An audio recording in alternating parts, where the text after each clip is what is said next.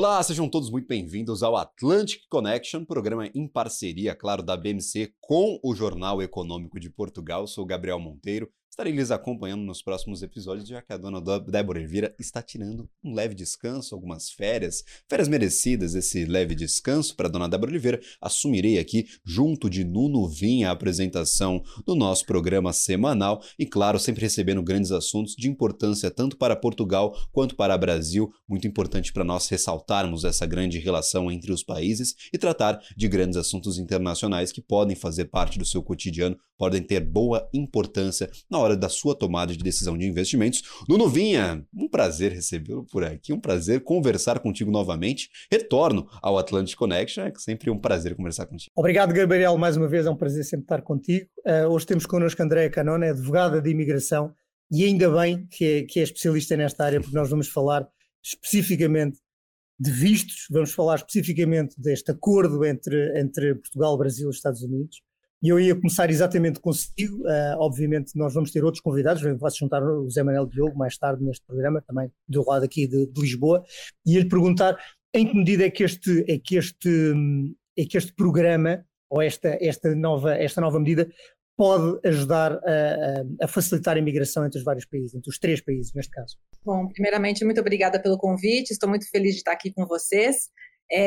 Isso realmente veio com uma surpresa muito agradável no final do ano passado, quando o Congresso americano incluiu, né, no pacotão, quando eles foram passar o orçamento do fim do ano, incluíram o Amigos, né, o Amigos é o nome da lei que foi passada, que abre a porta para Portugal entrar dentro do acordo do visto E1-E2, né?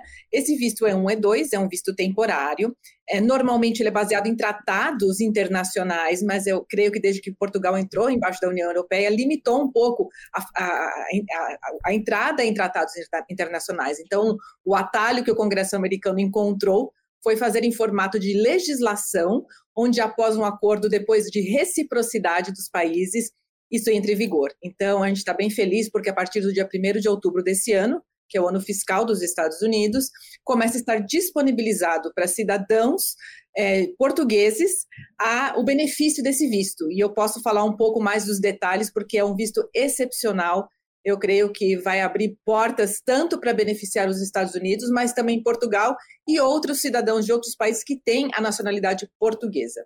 Maravilha. Especificamente para Portugal, a senhora mencionava esse visto E1, E2, são novos artifícios para serem usados pelos cidadãos. Como que é essa inclusão? É uma ferramenta nova, uma ferramenta que já existia para outros países, ou é uma ferramenta exclusiva dos Estados Unidos? E quais são as diferenças entre essas duas ferramentas, entre esses dois vistos, tanto o E1 quanto o E2? O que eles podem promover ali para os cidadãos portugueses ao acesso ali nos Estados Unidos? O que muda efetivamente?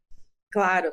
O visto E1 E2 é um visto já antigo, que já existe nas leis imigratórias há muito tempo, mas ele limita a participação de acordo com o país de origem da pessoa que vai estar aplicando ou pedindo esse visto. Então, a entrada de Portugal, obviamente, abre a opção para cidadãos portugueses, é um visto de investimento, ele é um visto temporário, então ele não é um green card, ele não dá direito ao green card, mas ele permite uma vinda ágil aos Estados Unidos com condições muito favoráveis, e incluindo onde o cônjuge pode ter também autorização de trabalho ilimitada para trabalhar onde quiser.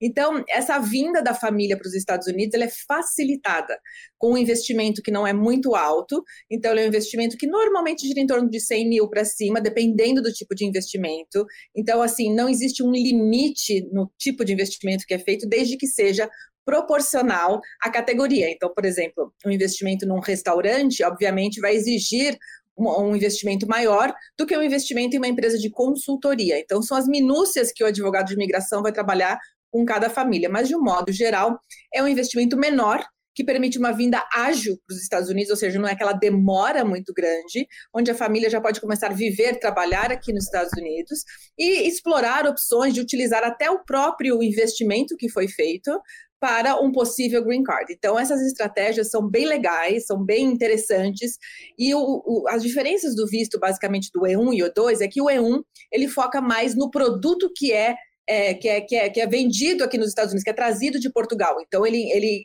engloba importação e exportação de produtos, enquanto que o E2 ele é mais abrangente ele simplesmente significa que vai haver um investimento de um cidadão português nos Estados Unidos, que esse cidadão português é dono de pelo menos 50% do negócio.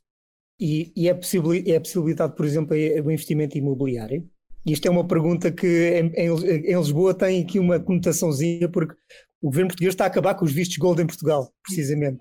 Não, então... Por causa da questão do imobiliário. Depende. Então, a questão do investimento imobiliário é que não é comprar o imóvel é suficiente, é um investimento num negócio. Então, é um negócio que tem que ser... Tem que ter uma renda que não é simplesmente marginal, ou seja, não é só para pagar as contas do dono, ele tem que pelo menos empregar alguém, tem que ser um negócio que tem movimento. Então, às vezes, a pessoa pode comprar uma série de imóveis para usar isso para alugar ou para fazer algum tipo de negócio, aí sim, mas não pode ser simplesmente um imóvel passivo, não é? Então, existe esse diferencial. Maravilha, exatamente, acho que é uma questão sensível a Portugal, né? A gente viu esse movimento nos últimos anos, dessa redução aos poucos, dessa possibilidade de cidadania, de visto para estrangeiros que detinham ali imóveis em Portugal. Tinha muito brasileiro, a gente tem mais de 400 mil brasileiros que têm essa cidadania brasileira, então é muita gente que acessava o mercado português, tinha essa facilidade pelo mercado imobiliário. A gente vê que tem esse cuidado nessa nova legislação dos Estados Unidos, para que não seja efetivamente só a compra de um imóvel, a compra de uma casa, a compra de um prédio comercial, mas sim o investimento em um negócio. Então acho que tem que diferenciar, porque nós num passado recente tínhamos, ainda temos, né, em vigor algumas dessas legislações, mas tínhamos uma facilidade muito grande para acessar o mercado português pelo investimento puramente imobiliário. Então a gente tem que distinguir, claro, essa... Com a diferença de que aqui o investimento mínimo eram 500 mil euros, portanto era €500 mil, o que é um investimento bastante mais avultado do que os 100 mil que falava a Andrea, o que eu acho que é relevante também.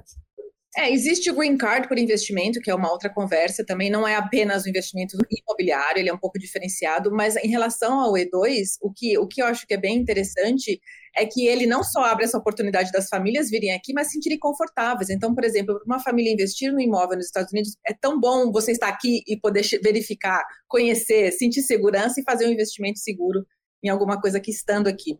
E outra coisa interessante, quando foi passada essa legislação, eles fizeram uma pequena emenda. E eu creio que eles visavam já até as pessoas que obtiveram a cidadania portuguesa através de investimentos e não por nascimento. Porque eles começaram a restringir, isso vale para todos os E1s e E2, tá? Não só de Portugal. Se a pessoa obteve por investimento a cidadania do país do tratado, ela é obrigada a residir nesse país por pelo menos 3 anos antes de fazer o pedido do visto. Então, isso cria um caminho um pouco mais difícil para quem não é de nascimento. Mas há uma via facilitada para o Green Card? Eu peço desculpa porque eu não sei se em que medida que é facilitado o acesso ao Green Card através do E1 ou E2? O que a gente faz aqui no escritório? Então, aqui no nosso escritório a gente é focado em vistos de trabalho, de investimento. Então, parte do trabalho do advogado é fazer esse planejamento a longo prazo com a família. Se a família tem gente que não quer ficar com Green Card, por exemplo. Tem pessoas que preferem estar com o E2 ou E1 porque pode renovar para o resto da vida enquanto existir o acordo ou a lei. E, agora, quando tem filhos menores, os filhos, ao fazerem 21 anos, caem fora. Então, o planejamento do Green Card ele passa a ser muito interessante para proteger realmente esses filhos. O que acontece? Uma vez que a pessoa está aqui com um negócio, ou você pode já montar esse negócio de E1, E2, visando transformar isso num EB-5, que é o visto de investimento, que é um Green Card, ou seja, um investimento maior de $1 milhão, mais ou menos. Aí o que vai acontecer? Você já tem que fazer o planejamento de como você vai fazer investimentos desse dinheiro, porque existe uma maneira diferenciada no EB-5. Ou... O que a gente tem feito mais aqui no escritório, com muito sucesso, é fazer um visto que se chama EB2 National Interest Waiver, ou seja, são petições que a pessoa pode fazer por ela mesma, que ela vem desenvolver algum trabalho de interesse nacional. Então, muitas vezes o que acontece, se o trabalho que a pessoa está fazendo já é numa área de interesse nacional, uma área boa, o que vai acontecer? A gente utiliza o que já foi feito, essa estrutura que já foi montada, o trabalho, os clientes como base para o Green Card. Perfeito. A senhora mencionava também essa questão do tempo e da renovação do visto, especificamente qual a duração desse visto E2 que nós mencionávamos há pouco e como é feita essa renovação, até essa distinção do Green Card para o E2, essa possibilidade de renová-lo indefinidamente enquanto o acordo estiver em vigor ou quanto a lei estiver funcionando, como funciona tanto esse prazo de vencimento quanto a renovação do visto. Interessante que nem os Estados Unidos nem Portugal ainda divulgaram exatamente os detalhes da reciprocidade desse visto, mas de maneira geral quase todos os países da Europa possuem algo muito parecido, que é o visto em si, que vai no passaporte, tem duração de 5 anos, mas ao entrar nos Estados Unidos a pessoa recebe 2 anos, ou seja, ela tem que, depois, quando está chegando pertinho disso, viajar e voltar para renovar esses mais 2 anos. A renovação dos 5 anos é feita normalmente no próprio consulado, a pessoa vai lá, basicamente traz, leva toda a papelada, e mostrando que o negócio ainda está lá, que caminha, e renova esse visto. É quase que uma petição nova, mas basicamente o que vai ter que ser demonstrado é que o negócio ainda está em vigor, está caminhando, e a pessoa não mudou o negócio. Então, tipo, se não começou como uma sorveteria e terminou como uma consultoria econômica, a pessoa está mantendo o mesmo negócio, né? O escopo. Mas, assim, ele pode ser renovado enquanto houver a lei ou o tratado. Então, há pessoas que estão aqui há 20, 30, 40 anos com o tal do visto E, porque para ele é melhor. Entendi perfeitamente. E aí, por exemplo, a gente também tem uma discussão de... dessa possibilidade de investimento. Nós falamos que tem essa diferenciação, E1 é mais para exportação, importação, transação ali de bens ou de produtos entre os dois países, entre Portugal e Estados Unidos. O E2 é mais voltado, claro, a investimentos gerais, é um pouco mais abrangente. Quais são os investimentos que podem ser identificados e utilizados para conseguir essa categoria de visto no país? A gente falou bastante sobre investimento, na possibilidade ali de investimento imobiliário, criar um novo negócio, mas, por exemplo, patrimônio sob gestão de uma grande gestora de fundos nos Estados Unidos. Talvez ali é uma offshore que um cidadão português possa ter fora do país e que tem investimentos nos Estados Unidos em renda variável, em renda fixa. Esses outros tipos de investimento que não são efetivamente ali um negócio que está sendo gerado nos Estados Unidos também entram nessa categoria. Como que funciona essa distinção dos investimentos na hora de pedir o visto? Realmente não entra, então a questão aqui, o foco é mesmo gerar um negócio que opera, então que a compra e venda, que há clientes, o foco é realmente nisso, gerar emprego. E outra coisa, dificulta um pouco quando você tem uma offshore no meio, principalmente se é um trust, porque você daí não consegue provar a cidadania. Então o nosso conselho é, se você tem esses investimentos, mantenha, mas faça uma estrutura mais simples para a obtenção do E2, porque quanto mais simples a estrutura, mais fácil a aprovação desse E2. Quanto mais você complica, criando estruturas complicadas de offshore, donos, dificulta realmente. Agora, o tipo de negócio é infinito. Você pode desde ter uma franquia, né, de qualquer produto ou que você se interessa, até a prestação de serviços, você pode ter fábrica, restaurante, o negócio. Eu falo assim, faça o negócio que você curta, que você goste, porque se você vai fazer uma coisa que você detesta, as chances de dar certo são muito pequenas, porque querendo ou não, no fim das contas, o que você quer é fazer dinheiro nos Estados Unidos, é gerar capital e estar feliz aqui, né? Então, acho que sim, tem a questão do visto, mas também sim tem a questão da felicidade da família, né? Para você estar fazendo algo que você ama. André, eu tenho aqui uma questão que é, a nível estadual, os vários estados têm alguma possibilidade de influenciar que tipo de negócios é que querem instalados no seu próprio território? Eu acredito que não, que exista a facilidade igual em todo o lado, mas, por exemplo, em países como o Canadá, os vistos são concedidos às vezes para determinadas profissões ou para determinadas proveniências. Às vezes os próprios Estados podem querer influenciar o tipo de negócio que esteja associado a estes vistos. Tem alguma possibilidade dos Estados ou é igual em todo lado?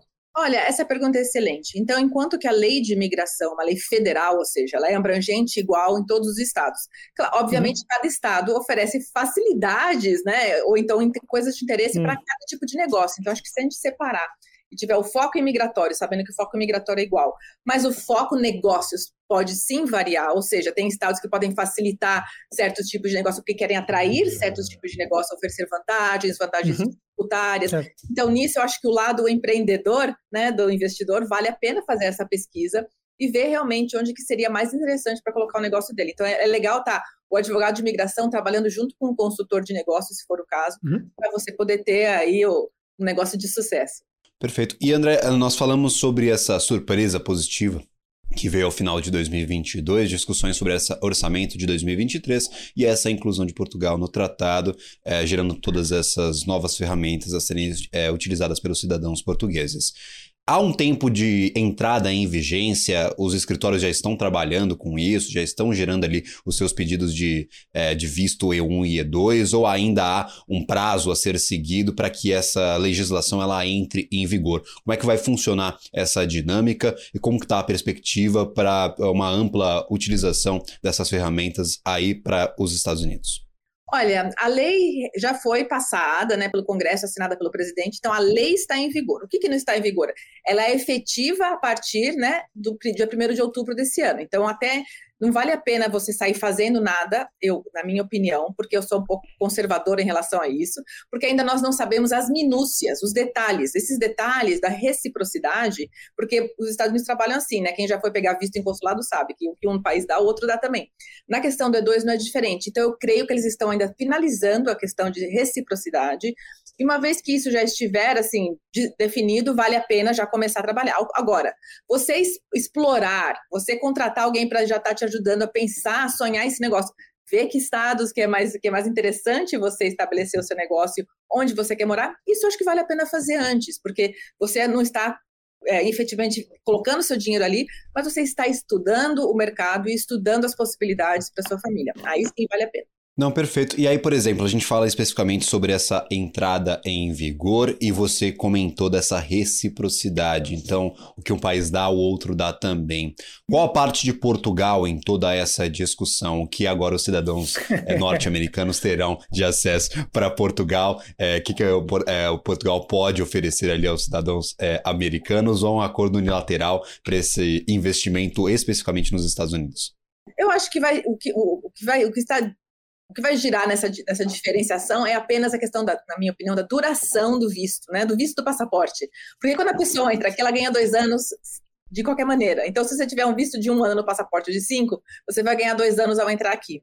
Então, acho que tem mais a ver com essa questão da reciprocidade, da duração do visto, né? Quando eu falo visto, eu falo realmente aquele papelzinho no passaporte, né?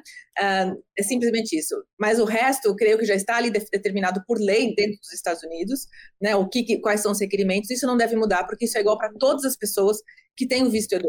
Então, a parte dos requerimentos do visto, o tipo de investimento, como que tem que ser substancial, não pode ser marginal, isso não vai mudar. O que vai mudar realmente é a duração do selinho no passaporte da pessoa. Então, basicamente, é isso que a gente está esperando. Maravilha. E aí, por exemplo, a gente tem essa grande discussão sobre a tributação. Quais são os cuidados com a tributação dos negócios que agora estão sendo montados nos Estados Unidos? Eles serão tratados como negócios americanos? Tem que ter esse cuidado bem atento aí à tributação, à contribuição ali dos tributos, tanto estaduais quanto federais nos Estados Unidos. Como que funciona esse trabalho para a montagem do negócio, para o planejamento também de contribuição? Não, excelente pergunta. Existem duas coisas importantes para se considerar. O negócio em si vai ser uma pessoa jurídica que tem um dono que é um cidadão português, mas essa pessoa jurídica está sujeita a todas as tributações do Estado ou federais onde o negócio estiver. Então, é importante você pensar nisso ao estabelecer o seu negócio e determinar onde você vai querer, né, colocar ali o seu investimento. Agora, a pessoa física, né, o cidadão português, seja brasileiro ou de Portugal ou de algum outro país, que está vindo para os Estados Unidos, de qualquer maneira, é super importante fazer um planejamento imigratório, pré-imigratório tributário. Ou seja, se a pessoa tem bens no seu país de origem, lembre-se, ao estar nos Estados Unidos um certo número de dias, você se torna um residente fiscal do país. Então, a tributação sobre a pessoa física e sobre os seus bens globais começa a se aplicar. Eu sempre falo para os meus clientes que estão vindo para os Estados Unidos nessa época de planejamento, e agora é a melhor época, porque ainda não está em vigor, né? Não está começando o dia 1º de outubro. É hora de planejar isso, falar com um advogado tributário internacional que entenda da tributação dos 2 países, que possa te ajudar a organizar os seus bens de maneira que você não tenha tanto peso tributário ao chegar nos Estados Unidos. Existem maneiras inteligentes dentro das leis que você pode se reestruturar para poder chegar aqui sem ter que ter uma tributação muito pesada. Mas há uma coisa, e as pessoas que vão daqui de Portugal para os Estados Unidos continuam a receber um ordenado, um salário através de uma empresa em Portugal e vão, obviamente, pagar o quê? Como é que pagam nos Estados Unidos? É que aqui em Portugal, por exemplo, ou em Espanha, paga-se uma flat tax pelo o imposto sobre o rendimento, que nós chamamos o IRS, paga uma flat tax sendo um expatriado a trabalhar em Portugal? Como é que funciona para um português que vai trabalhar para os Estados Unidos dessa maneira? Olha, eu não sou advogada de tributação. Okay. É importante, de qualquer maneira, uma vez que você está nos Estados Unidos, você está sujeito à tributação americana também, como se fosse um cidadão americano. Então, é isso que é importante você conversar com algum advogado tributarista internacional para te ajudar a organizar, sabendo que existem tratados também de tributação, que não é a minha área, mas que você não vai necessariamente pagar o mesmo imposto duas vezes, mas existem coisas sim que você pode pagar duas vezes ou pagar coisas que você não pagaria em Portugal. Então, é importante você conversar com alguém, se estruturar, saber, né, não levar o susto da surpresa. Meu Deus, estou sendo tributado nisso aqui, né? Então, eu acho que a organização, o planejamento... ele tira toda a dor de cabeça futura em relação a isso. Mas há outras questões que podem preocupar alguém que quer investir lá, que é facilidade de acesso, por exemplo, à abertura de contas bancárias. Eu sei que talvez não seja, continuamos a falar uma coisa que talvez não seja a sua área, mas para um estrangeiro que está nos Estados Unidos, a abertura de contas, fazer todo esse género de operações, regularização de todas as suas questões de segurança social, etc., é facilitado tendo este visto? É facilitado mesmo não tendo este visto? Não, sim, você vai ter esse visto, você vai entrar aqui como investidor, você vai ter o Social Security, né, que é o seguro social, você, a sua esposa ou seu esposo vai ter também, né, os filhos não vão ter, mas vão poder estudar em escolas públicas, escolas, né, fazer o curso normal deles. Então, assim, existem os benefícios, mas por causa disso também existe a tributação. Então, é importante saber disso, se organizar, né? Nada que não possa ser organizado, nada que não possa ser... Os Estados Unidos é o país do pequeno investidor, ou do médio investidor, né? Então, existem incentivos para as empresas abrirem aqui, para facilitar o negócio, mas a questão tributária exige um certo planejamento inteligente antes de vir. Maravilha, Nuno Vinha, com essa conversa incrível sobre imigração que a gente chama ao intervalo aqui da nossa programação. Infelizmente não teremos a participação aqui de Andrea Canôna na nossa volta, mas gostaria de agradecer imensamente a sua participação no dia de hoje. Muito obrigado por nos atender aqui ao Atlantic Connection, parceria da BM&C News com o Jornal Econômico lá de Portugal. Então, muito obrigado mesmo, seja sempre muito bem-vindo aqui na nossa programação como um todo. Muito obrigada por me receber.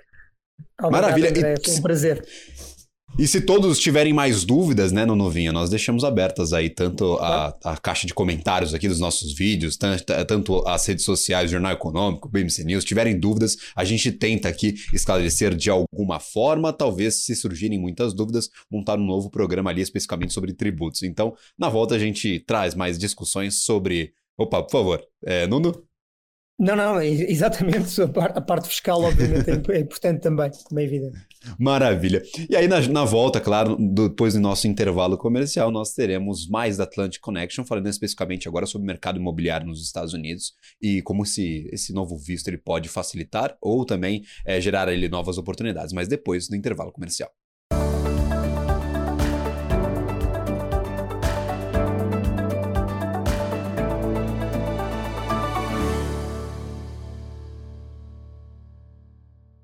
Estamos de volta com o BM&C Atlantic Connection, parceria da BM&C News com o Jornal Econômico lá de Portugal. É sempre um prazer receber o Nuno Vinha aqui para essa conversa. Eu estou falando aqui como se eu fosse o host, mas eu que sou o visitante na conversa. Nuno, muito obrigado por me receber no Atlantic Connection novamente.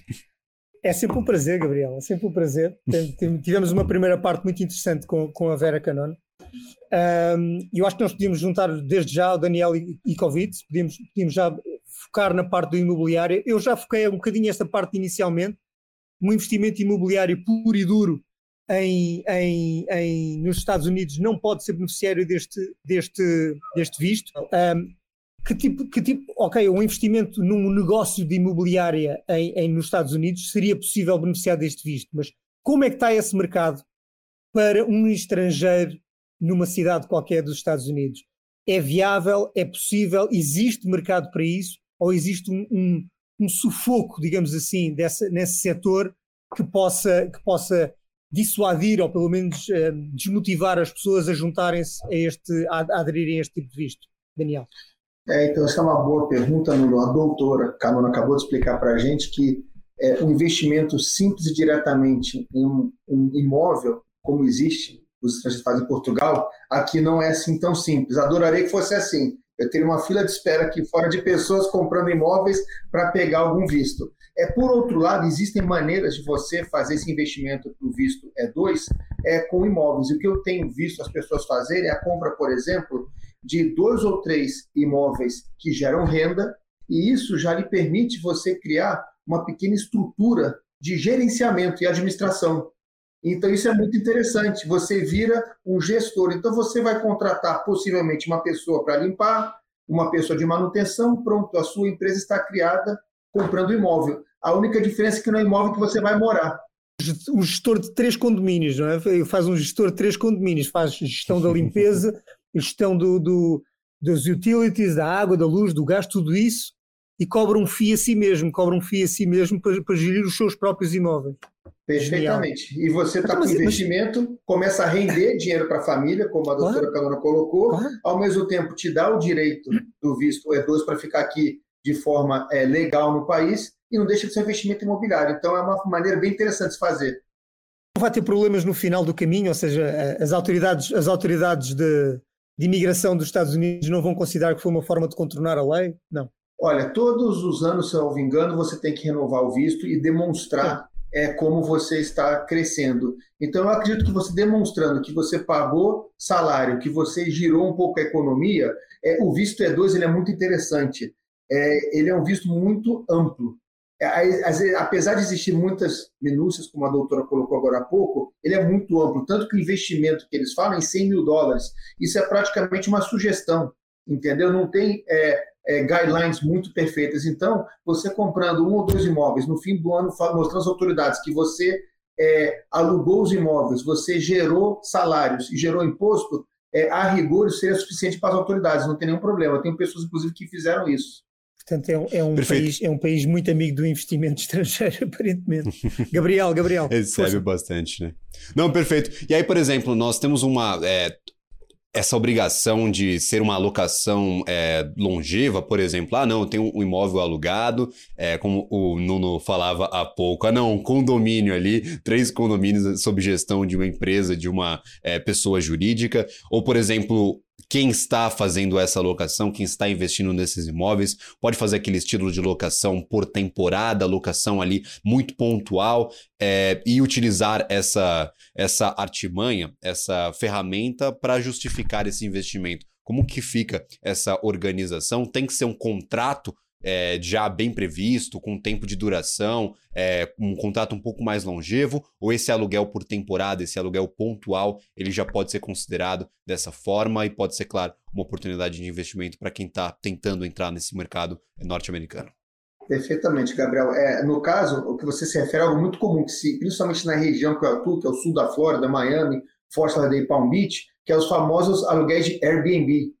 Isso com toda certeza se qualificaria, pelo contrário, isso gera até mais demanda de gestão do que o anual, porque você tem uma entrada e saída de pessoas ali, uma rotatividade, né, como eles falam, que isso gera uma demanda ainda maior de ter limpeza, gera uma demanda maior de manutenção, então não existe nenhum problema você fazer o aluguel que a gente chama de longo prazo, assim como também esse curto prazo, que seriam os diários ou semanais. Ambos podem se qualificar. Qualifica-se perfeitamente, não é? Airbnb... Direto. Sem problema algum, você está fazendo uma gestão de um imóvel, você está gerando emprego, porque não necessariamente você vai lá limpar. Então você está sob a gestão dos imóveis, mas você vai contratar alguém para limpar. Você acabou de gerar economia. O governo sempre está olhando isso. Você está tirando emprego de alguém ou agregando emprego? É isso que o governo está preocupado. E você estaria gerando empregos. Ok. E o negócio de agenciamento puro e duro? Agência. Alguém que decide fazer uma agência aí. Ou seja... Neste caso, angariar casas para venda, vender casas angariadas para venda, é um mercado saturado nos Estados Unidos ou é um mercado que ainda assim, apesar de todas as pessoas que querem ir morar para os Estados Unidos, é um mercado que ainda assim é apetecível, mesmo que seja para uma pessoa estrangeira, europeu, brasileiro, América do Sul, seja o que for. Aqui em Portugal, sim, isso existe mercado para isso, sim.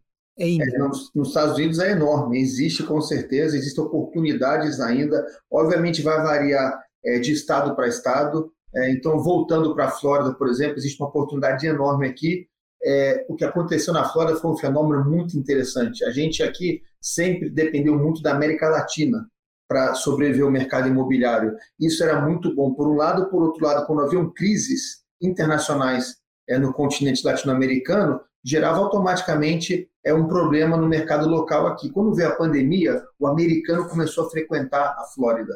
Ele não estava acostumado a frequentar, ou se ele frequentava a Flórida, era de forma bastante pontual, apenas sazonal.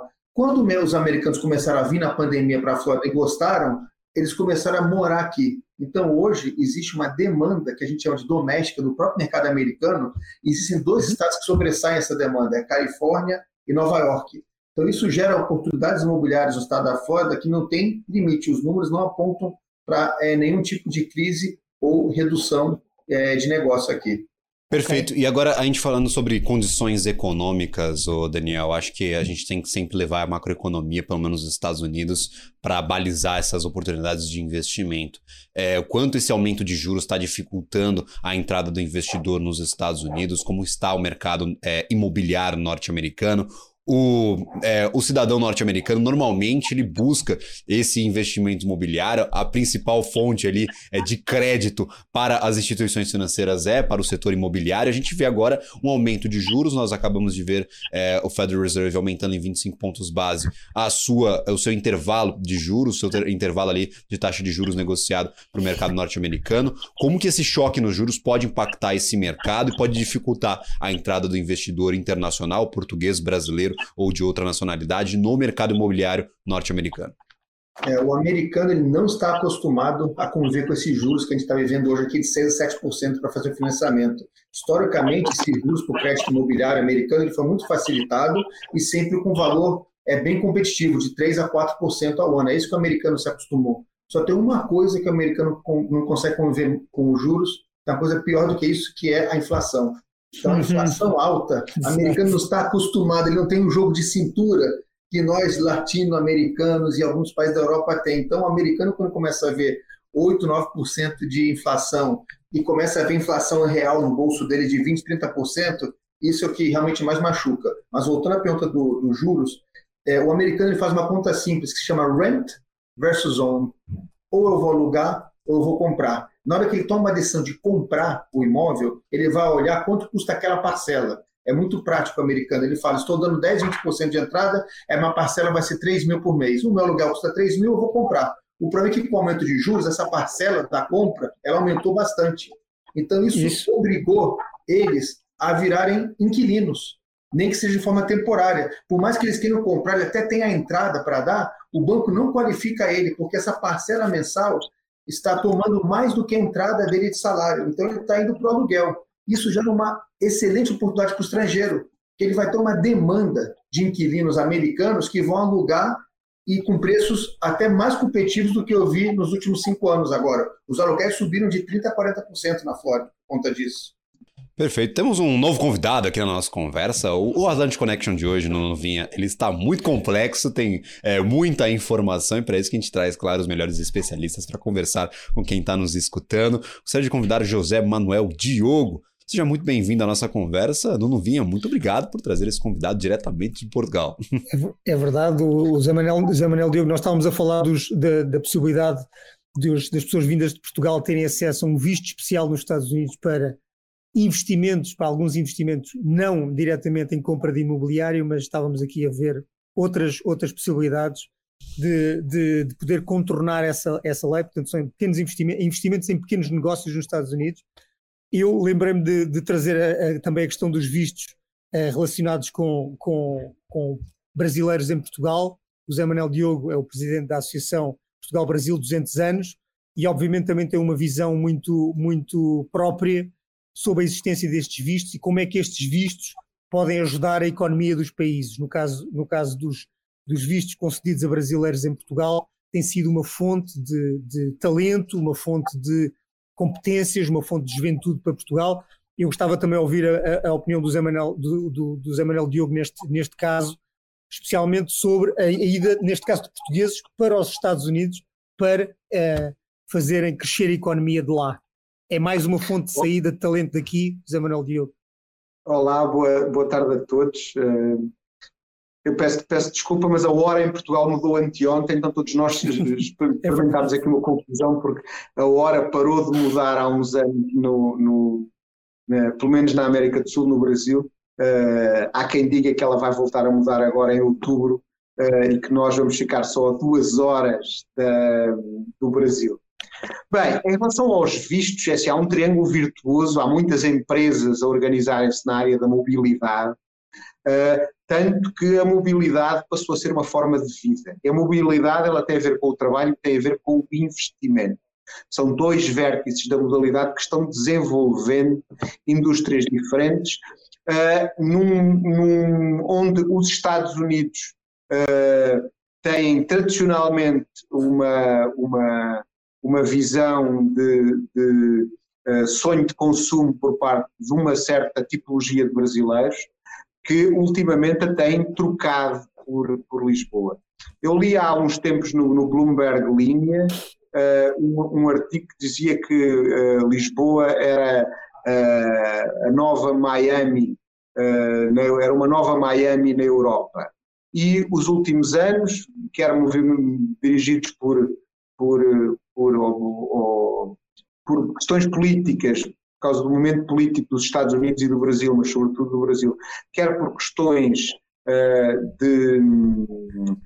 culturais e de tradição e de uma nova aprendizagem que o Brasil fez de Portugal, trouxeram muita gente a trocar os seus investimentos imobiliários. Há uma certa classe no Brasil que sempre teve residência e investimentos imobiliários em Miami quase como um legado, era uma coisa tradicional. E isso virou-se um bocadinho por Lisboa, e há muitos casos que penso que podem ter expressão estatística de uma mudança desse destino Miami por esta nova, e é uma nova descoberta dos brasileiros monoglotas por fazerem investimentos em Lisboa. Isso teve impactos muito fortes, até para a questão de dimensão, no custo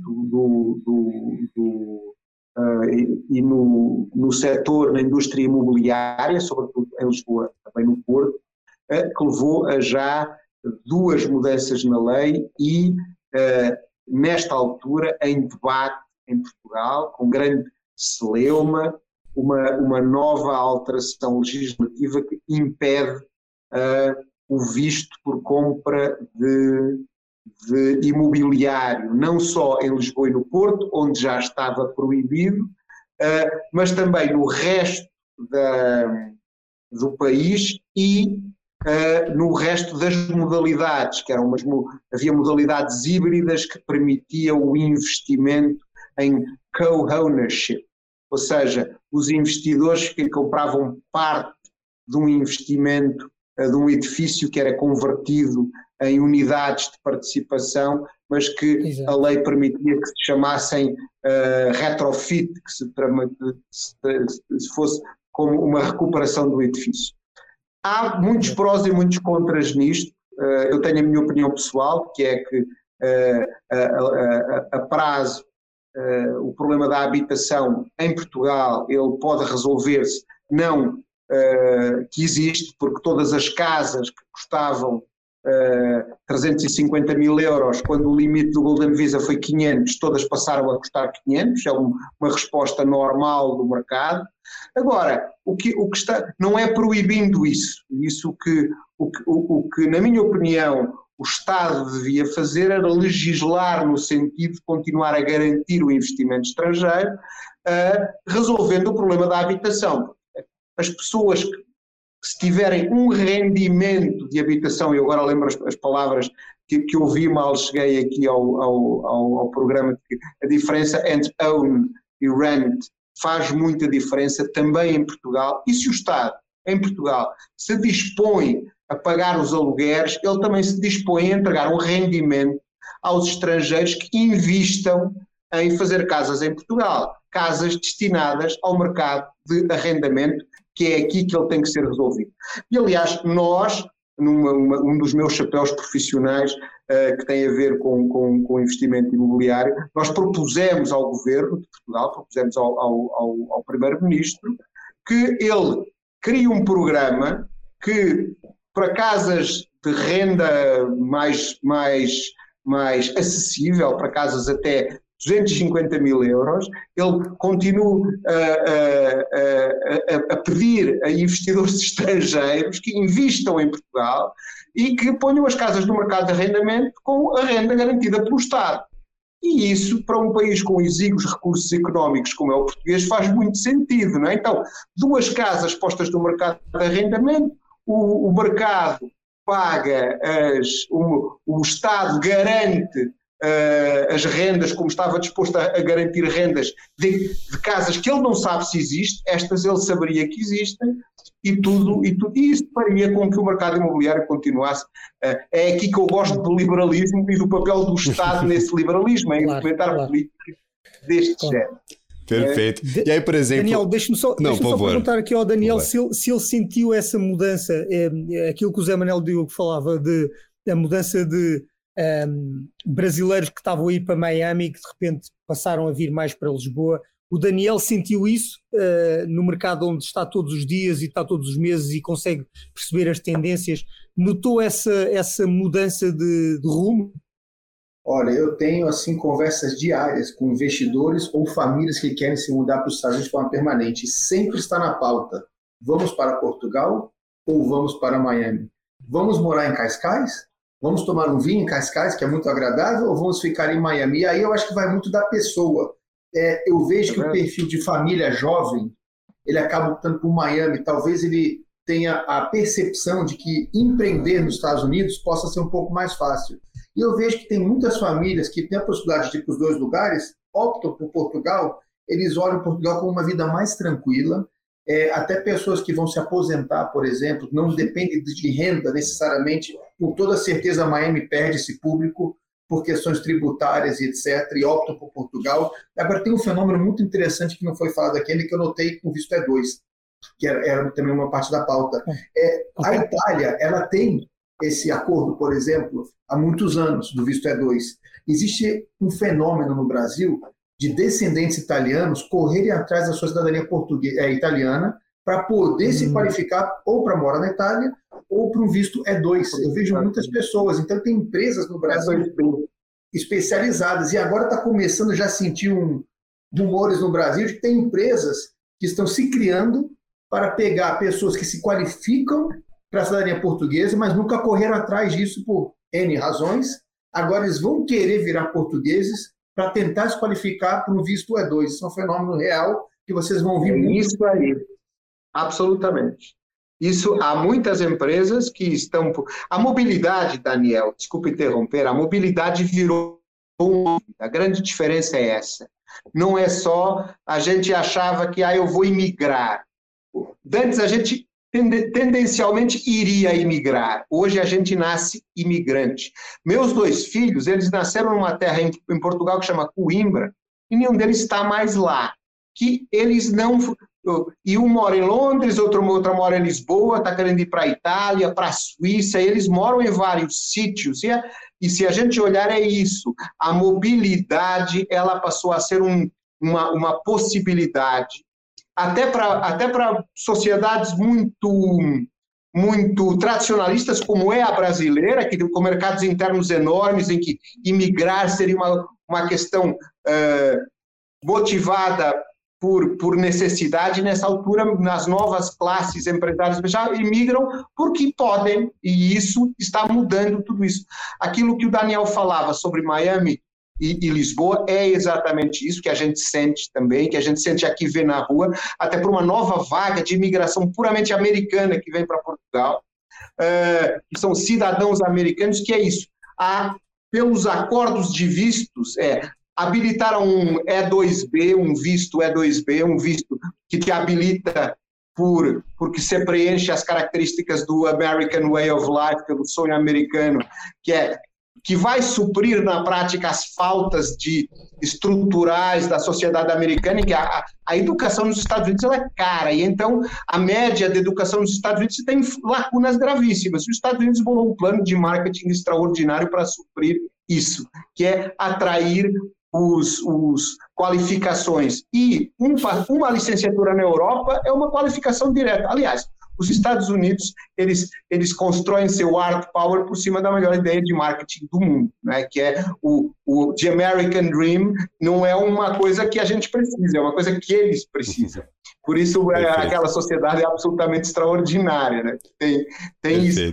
E isso é verdade, essa triangulação que não existia há uns 5 anos atrás, que é, se eu tiver um passaporte europeu, uma licenciatura universitária na Europa, eu, pelos acordos bilaterais, eu acho que para os Estados Unidos, Daniel, você saberá melhor que eu, existem uns 160 tipos de visto que você pode ter, é uma miríade, é uma loucura. Então, e ser cidadão europeu é uma garantia, que a gente vê do Brasil, mas também vê de outras nacionalidades, do leste europeu, da Índia, do Paquistão, de passaportes complexos, que se abeiram de nacionalidades europeias mais difíceis de conseguir, a cipriota, a grega, mesmo a espanhola, que é mais difícil, o Golden Visa, para poder fazer isso. A Europa ser mais passagem. Perfeito. E aí, por exemplo, Daniel, a gente mencionava essa possível mudança, essa possível corrida pela nacionalidade portuguesa que a gente pode ver aqui no Brasil. Essas novas empresas surgindo, especializadas em fazerem esses pedidos, essa transição, essa formação da cidadania portuguesa para aqueles que têm, claro, a ascendência em Portugal. E nós vemos esse intuito que pode ser potencializado agora com essa abertura dos Estados Unidos. Como que funciona para os brasileiros, aqueles que têm aqui a cidadania portuguesa ou que têm, ou que podem ter acesso a essa cidadania? Eles têm de residir em Portugal para ter acesso ao mercado norte-americano, mercado ali americano, mercado dos Estados Unidos, ou só ter a cidadania portuguesa já lhe dá a possibilidade de acessar esse visto E2 e conseguir investir diretamente em imóveis lá nos Estados Unidos? Como que funciona esse quebra-cabeça? Porque a gente... tá no Brasil com a cidadania portuguesa para conseguir um visto nos Estados Unidos. Então é uma triangulação complicada. É uma triangulação e é um quebra-cabeça. E assim, o que eu vejo, vou usar o exemplo do italiano que eu tenho visto. As pessoas têm utilizado duas formas de tirar. Ou ela tira via consulado no Brasil, demora um pouco mais, mas sai. Ou uns optam por ir para a Itália e ficar algum tempo lá até tirar. Portugal, por conta de ser algo muito recente, ainda está vendo como vai ser as melhores maneiras. Agora, é interessante porque foi perguntado para a doutora Canôna, né, no segmento dela, as pessoas já podem antecipar as questões de visto, e ela foi muito clara, não, questão de visto E2 com Portugal, ainda não podemos antecipar muito, porque não sabemos detalhes. Porém, sabendo que vai existir esse acordo, sim, se pode começar a adiantar as questões da cidadania portuguesa. Então, se você quer começar a tomar algum tipo de ação agora, se existe uma linha natural na sua família portuguesa e você vê uma possibilidade de vislumbra morar nos Estados Unidos, o E2 pode ser uma maneira de você vir já vislumbrando isso para tirar a cidadania portuguesa. Agora é interessante, né, o que José Manuel Diogo falou, dos filhos dele que moram fora. Outro dia eu estava vendo uma lista de países que chama o Nômade Digital, né, o visto de Nômade Digital. Isso é muito interessante. E Portugal, eu vi a lista inteira, é o país mais interessante para você morar dos nômades digitais. Então, esse é um fenômeno também. Só queria deixar esse comentário, desculpe interromper, porque ele comentou sobre esse mundo sem fronteiras e esses países do nômades digitais, Portugal está dentro. E há um outro dado que eu ponho aqui, e o Gabriel, eu acredito que nós estejamos a caminhar rapidamente para o fim do nosso tempo, que é o Perfeito. Seguinte, o passaporte português é o 6º mais poderoso do mundo. Já foi o 5º. O passaporte brasileiro está em 21º no ranking do Anchor. Isso é mais uma razão, então. Né? É mais uma razão para ir procurar essa ancestralidade, ir buscar aos livros da família, aos diários de bordo que a família trouxe.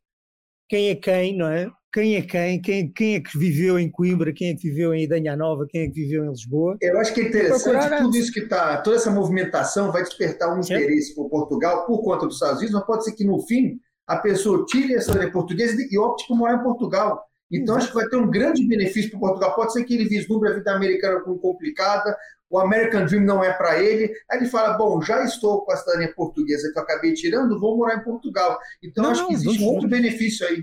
Muito interessante. Ao Portuguese Dream em crescimento, não há visto gold para imobiliário, mas há visto tecnológico, Tech Visa, que está a ser usado para muitos brasileiros. Este visto de cidadania da língua, que resulta do acordo dos países da CPLP, é o primeiro grande ato dos países da CPLP. Esse visto vale por 1 ano. Ao fim de 1 ano, ele é automaticamente renovado por 2. Ao fim de 2, ele é automaticamente renovado por mais 2. Na ponta dá 5. E ao fim de 5 você pede a cidadania portuguesa. Tem é que morar cá. Então, é a criação de um espaço de mobilidade que permite, para já, Portugal é a candeia que vai à frente, porque também é quem tem o pepino maior para resolver, porque tem uma população muito envelhecida e precisa de gente. Mas Moçambique, 1 semana depois, já liberou os vistos de turismo 3 meses para todos os países, para o Brasil, para alguns países da Noé, coisa que não existia. Então, esse espaço de mobilidade na língua portuguesa é importante. Ele aplica a todos os cidadãos dos países de língua portuguesa, mas só permite a residência em Portugal, não permite a ida para a União Europeia. Mas, para quem vier para Portugal, é um visto consular. Qualquer cidadão da CPLP, esteja no Brasil, em Moçambique, em Angola, na Guiné, na Equatorial, São Tomé e Príncipe, Cabo Verde, Timor-Leste, acho que não me esqueci de nenhum, vai ao consulado de Portugal lá, pede o visto e pode vir morar em Portugal sem precisar de seguro, de carta de estado, nem de emprego, só precisa de assinar uma declaração. Isso é absolutamente revolucionário. Dito assim até parece mentira, mas é verdade, está em vigor. E essa nova possibilidade dará ao fim de 5 anos a quem conseguir estar dentro da sociedade portuguesa a trabalhar essas características de cidadania, e foi isso que Portugal negociou com a União Europeia. Isto é revolucionário, e mais do que os negócios, ou mais do que os vistos por investimento, ou os vistos de estudar, ou os vistos por habilitação, no espaço de língua portuguesa abre aqui uma nova possibilidade. Pessoas, sobretudo jovens, que sabem que se fizerem 5 anos de trabalho em Portugal, a seguir têm o mundo inteiro pela frente, a manterem essas características da geopolítica de hoje, dos laços entre países. E isso é uma novidade grande. Quando o Nuno me falou que o programa era de vistos, eu disse, é a altura certa, porque este visto é realmente uma ruptura com uma nova oportunidade muito importante. Maravilha. Eu gostaria de agradecer, infelizmente, nós chegamos ao final do nosso programa e, claro, gostaria de agradecer imensamente Daniel Icovitz e também José Manuel Diogo. Muito obrigado pela participação de hoje no nosso Atlantic Connection, parceria da BM&C News com o Jornal Econômico. Sejam sempre muito bem-vindos aqui à nossa programação para tirarmos todas essas dúvidas sobre vistos, sobre mercado imobiliário norte-americano, sobre, claro, imigração. Tem muita conversa aí, é um assunto bem complexo e, claro, terão sempre as portas abertas aqui no Atlantic Connection, mas também em toda a grade de programação da BM&C News, o pessoal lá de Portugal no Jornal Econômico, sejam sempre muito bem-vindos. Lembrando, o podcast Atlantic Connection é um podcast semanal. Na próxima semana nós trazemos um novo assunto a ser discutido entre a BM&C News, o Jornal Econômico e também os convidados que estarão aqui presentes. Agradeço imensamente pela audiência de todos. Até a próxima semana. Tchau, tchau.